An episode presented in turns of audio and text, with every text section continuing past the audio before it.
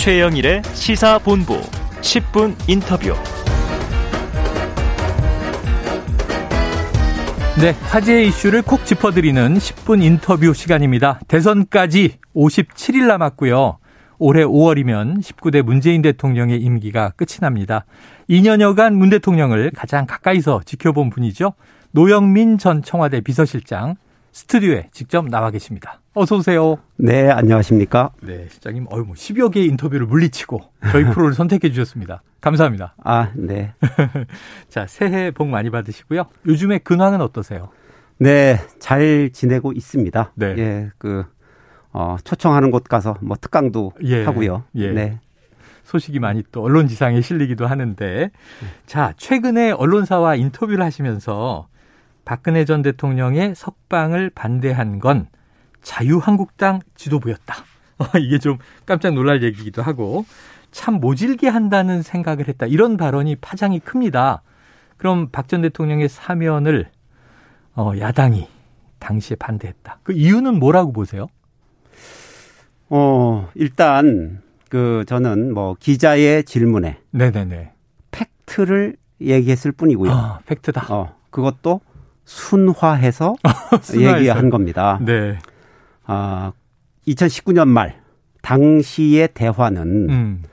어, 육하 원칙에 따라서 잘 정리되어 있어요. 네네네. 어, 그리고 해당 내용은 당시 청와대 내부적으로도 어. 핵심 관계자들과 네. 공유한 사안입니다. 아, 아니 그러한 사안에 대해서 기자가 묻는데 네. 제가 거짓말을 할 수는 없지 않습니까? 네네네. 팩트를 말씀했을 뿐이다. 예, 예. 기록도 그리고- 남아 있는 것이다. 아 예, 육하 원칙에 따라 잘 정리되어 네. 있습니다. 자, 그런데요. 이 보도가 나가니까 당시 자유한국당 지도부 황교안 전 대표입니다. 나경원 전 원내대표. 어, 표현이 새빨간 거짓말이다. 정치 꼼수다. 사실 무근이다. 박 전 대통령의 사면을 반대하지 않았다. 이런 주장을 펴고 있습니다. 어떻게 듣고 계세요? 당시에 에, 우리는 그 자유한국당의 지도부 중에 네. 한 분이 음. 이런 입장을 얘기한 것은 네. 아, 박전 대통령의 사면 등 어떤 네. 형태로의 석방이 되든 이것이 TK 중심의 신당 출연으로 이어져서 음. 총선에서 야권 표가 분산될 것이다. 아. 결국 자유한국당이 총선에서 어려움에 처하게 될 뿐만이 아니라 네. 신당과의 경쟁에서 음. TK라는 텃밭을 이룰 수도 있고 네. 비례대표 의석의 상당 부분 상실을 감수해야 한다. 어. 라는 위기 의식을 가지고 있기 때문이라고 분석했었습니다. 아, 그래요. 지금 아마 이게 2년도 더 지난 과거의 이야기라고 해서 예. 잊었을 거라 생각하나 본데 네. 이 주제는 당시 정치권의 주요 화제였, 화두였습니다. 그렇죠. 그렇죠. 그리고 또 이러한 분석은 정치권에서는 상식에 속했던 겁니다. 네, 네. 당시에 음. 그 각종 그 뭐 그 토론이라든지 네. 정치 뭐 어, 좌담이라든지 음. 이런 곳에서 이게 여러 번 주제로 다뤄졌던 네. 내용입니다. 네. 당시에는 상식이었는데 음. 지금은 입장이 난처하니까 음. 아마 당사자는 네.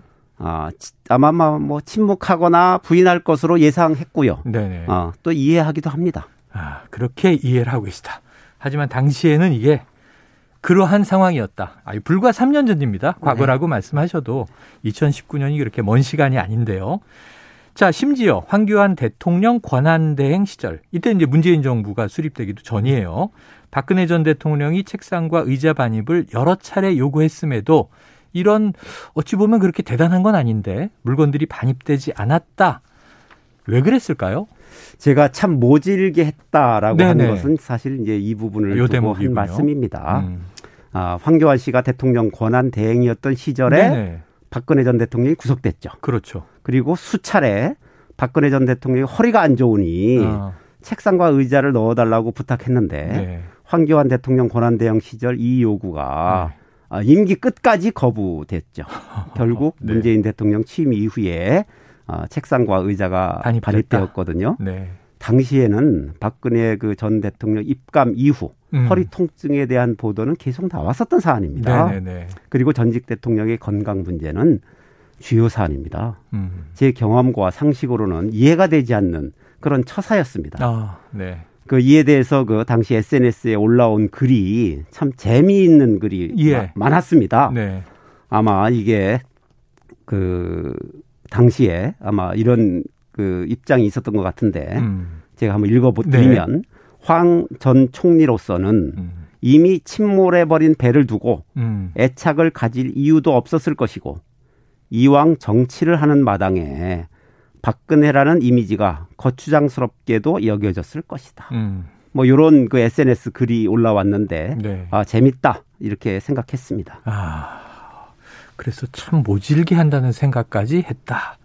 자, 요즘에 이제 이 저 문재인 대통령 임기 후반에 사면이 되니까 자, 문재인 대통령이 집어넣었다 뭐 이런 표현들이 나오는데 지금 말씀하신 대로 박 전 대통령의 구속은 황교안 대통령 권한대행 시절에 네, 이뤄졌던. 일이고 그 이후에 탄핵 이후에 이제 조기 대선이 2017년에 벌어졌던 것이죠. 자, 이 일부 시민단체 그리고 황교안 전 대표도 이 박근혜 전 대통령 석방을 반대한 건 자유한국당 지도부다. 노 전 비서실장님 발언에 대해서 이 허위사실 유포로 고발했다. 이런 기사도 나왔어요. 법적 대응도 하십니까? 대응할 일구의 가치도 없습니다. 한 말씀으로 답변이 끝나네요. 네. 일고의 가치가 없다. 대응의 가치가 없다. 자, 그러면 노 실장님, 청와대 재직 당시에 박 전 대통령 건강 상태를 매주 보고받으셨다. 이런 보도가 나왔는데요. 그때는 사면이 적극적으로 고려되지 않다가 이번에 사면된 이유는 뭐라고 보세요? 전적으로 건강 문제 때문으로 알고 있습니다. 전적으로 건강 문제 때문이다. 네. 그러면은 실장님 재직 당시 보고받으실 때는 양호한 편이었나요?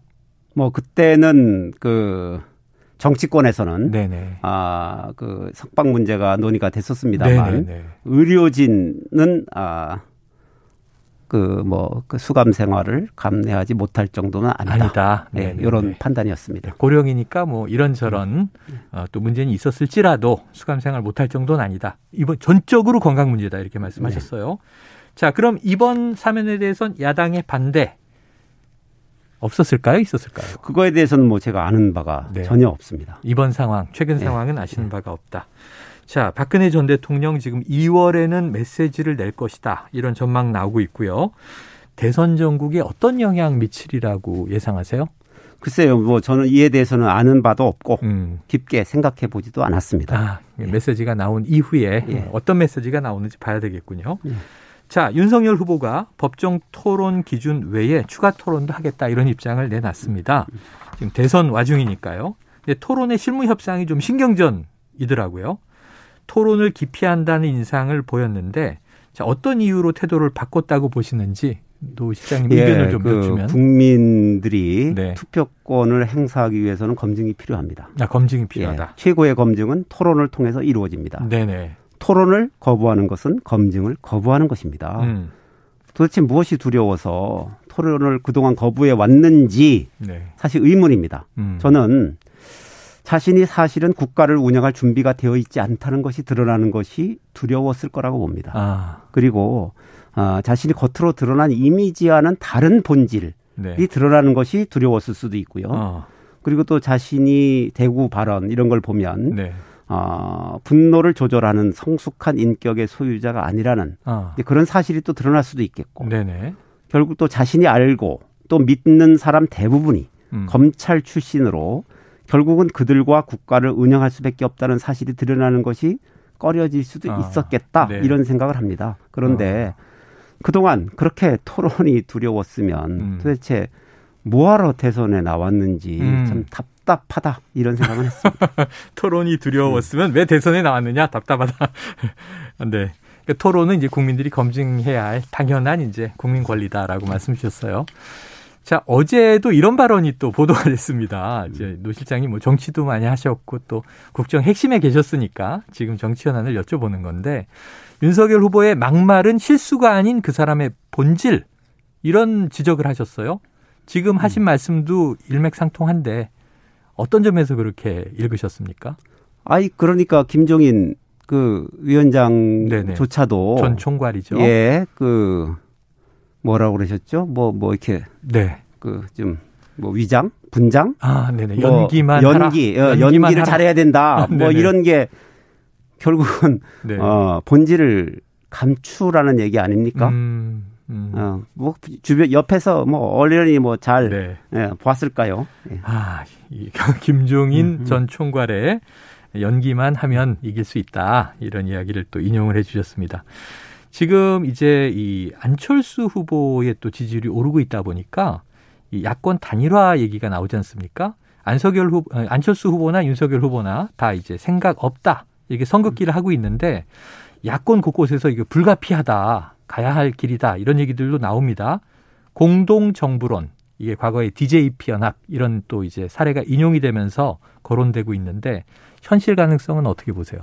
글쎄요, 뭐 이것이 어, 실현될 것인지의 여부와 관계없이 음. 추진될 것이고 음. 또 언론의 아, 주목을 받을 겁니다. 네네네. 예, 그렇기 때문에 아 우리 그 여당 입장에서는 음. 아, 이것이 아, 실현될 것이다라는 가정하에 네. 그 대비를 하고 선거 전략도 짜야 할 것이다. 아. 저는 그렇게 생각하고 있습니다. 예. 실현 가능성은 아직 모르지만 네. 이것은 이 추진될 것이다. 네. 대비해야 한다. 네.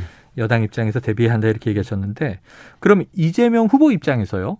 여권으로 여권 시각에서 보면 안철수 후보와 윤석열 후보 누가 단일 후보가 되는 게 상대하기가 낫다고 보세요.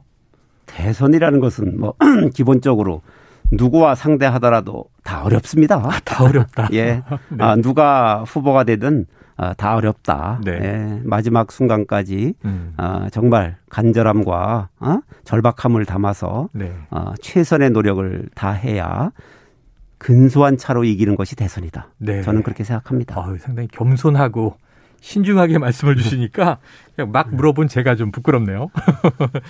네, 누가 상대하기 나으냐? 나은 상대는 없다. 이렇게 얘기하셨습니다. 자, 더불어민주당 이 당원 게시판 일로 좀 내부에서 시끌시끌한 일이 있었고요. 지난주에는 더불어민주당 일부 당원들이 송영길 당대표가 비민주적으로 당내 운영을 하고 있다.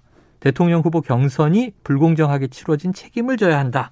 직무 집행 정지 가처분 소송을 냈어요. 이 당내 분란은 어떻게 보세요? 어, 참 곤혹스러운 질문이신데요. 네. 아, 이제 대선이 두 달도 채 남지 않았습니다. 맞습니다. 네, 송영길 대표에게 어, 서운하신 분들께 정말 호소드립니다. 음, 우리는 모두가 하나가 되어야 합니다. 음, 모든 대선은 양 진영 모두 최고의 결집하에 치러지고 박빙의 결과로 네. 승패가 갈릴 겁니다. 네. 아, 송영길 대표도 대표로서 음, 최선을 다하고 있다. 이 진정성을 믿어야 합니다. 네. 아, 그리고 문재인 정부 최고의 성과는 아, 제4기 민주정부의 수립이다. 음, 저는 그렇게 생각하고 있습니다. 아, 정권 재창 유출이 문재인 네. 정부의 최고의 성과가 될 것이다. 대선의 결과가 그만큼 중요하다는 말씀이세요. 자, 어제는 노사모 회원들이 이재명 후보 지지 선언을 냈더라고요. 지지층 결집 효과 좀 있으리라고 보십니까? 예, 큰 틀에서 예, 그쪽 방면으로 가고 있다. 그렇게 보고 있습니다. 네.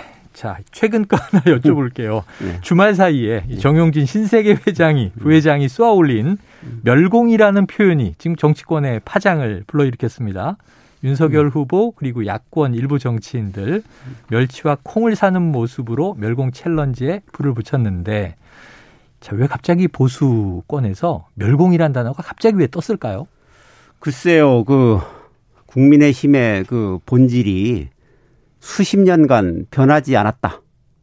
결국은 아. 그 색깔론의 기대는 네네. 그 본질이 변하지 않았다는 것을 상징적으로 보여진 네. 사건이 아닌가. 음. 아, 저는 그렇게 생각하고 있습니다. 아, 그럼 이제 반공 이데올로기가 아직 살아있다. 네. 자, 주중대사 역임하셨잖아요. 네. 이 대목이 좀 걱정하는 분들이 많습니다. 한중 관계 개선을 위해서 이제 애쓴 경력을 가지고 계시니까 지금 야권의 이런 선거 전략이 반중 정서 자극하는 거 아니냐. 또 외교적인 문제가 되지 않겠느냐. 자, 중국에서는 어떻게 볼 거라고 예상하세요? 저는 아, 정치 지도자는 네. 아, 국익과 실리를 바탕으로 그 외교 문제를 바라봐야 한다. 음. 그렇게 생각하고 있습니다. 네. 그 양국 관계가 특히 국민 감정이 좋지 않다면 음. 이것을 어떻게 치유할 것인지를 먼저 고민해야 합니다. 네, 네. 아, 한미일 공조로 중국을 상대하면 한중 관계가 좋아진다는 듯한 발언은 음. 그건 외교의 ABC도 모르는 발언입니다. 아. 현재 한미 동맹은 한반도의 평화와 우리 경제를 지탱하는 핵심 축이고 네. 현재 한미 동맹은 그 어느 때보다도 굳건하다 네, 이렇게 네. 말씀드릴 수 있고요. 네. 경제의 무역 의존도가 큰 우리나라로서는 음. 압도적 제일 교열 교역국인 중국과의 관계를 국익 음. 관점에서 네. 바라봐야 합니다. 네. 예, 국가 이익이 최우선입니다. 자, 국익과 실리가 최우선이다. 자, 윤석열 후보가요, 지금 이번 주 들어서 공약을 쏟아내고 있습니다. 여성가족부 폐지, 병사 월급 200만원, 이런 공약. 자, 이재명 후보는 이제 닷페이스라는 유튜브 출연으로 좀 또 서로 이대남 민심 잡기, 이제 또는 이제 어떤 20대, 2030 민심 잡기 올인 중인데, 이 효과적이라고 보세요? 글쎄요, 뭐 그 병사 월급 200만 원에 대해서는 홍준표 의원이 그 공약은 헛소리라고 네네, 그렇게- 그렇게 얘기를 어, 했습니다. 얘기를 했더라고요. 네. 그리고 그 뭐 여성가족부 폐지. 폐지 이것은요. 아, 우리 헌법은 말입니다. 네. 여성의 근로는 특별한 보호를 받도록 규정하고 있어요. 음. 그리고 국가는 네. 여성의 복지와 권익 향상을 위해서 네. 그리고 모성 보호를 위해서 노력해야 한다라고 음. 규정하고 있습니다. 그래요.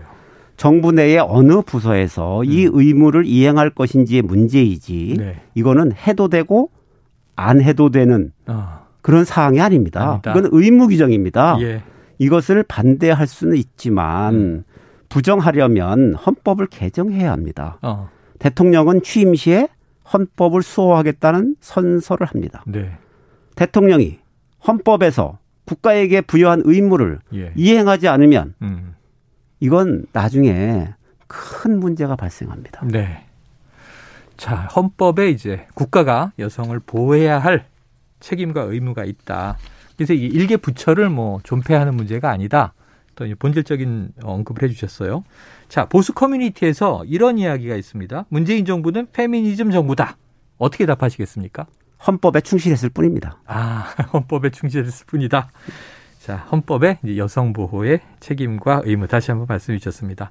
아유, 시간이 아쉽네요. 묻고 싶은 게 너무 많은데 노 실장님 다음에 또 한번 모시도록 하겠습니다. 네, 감사합니다. 오늘 말씀 고맙습니다. 네. 지금까지 노영민 전 청와대 비서실장이었습니다.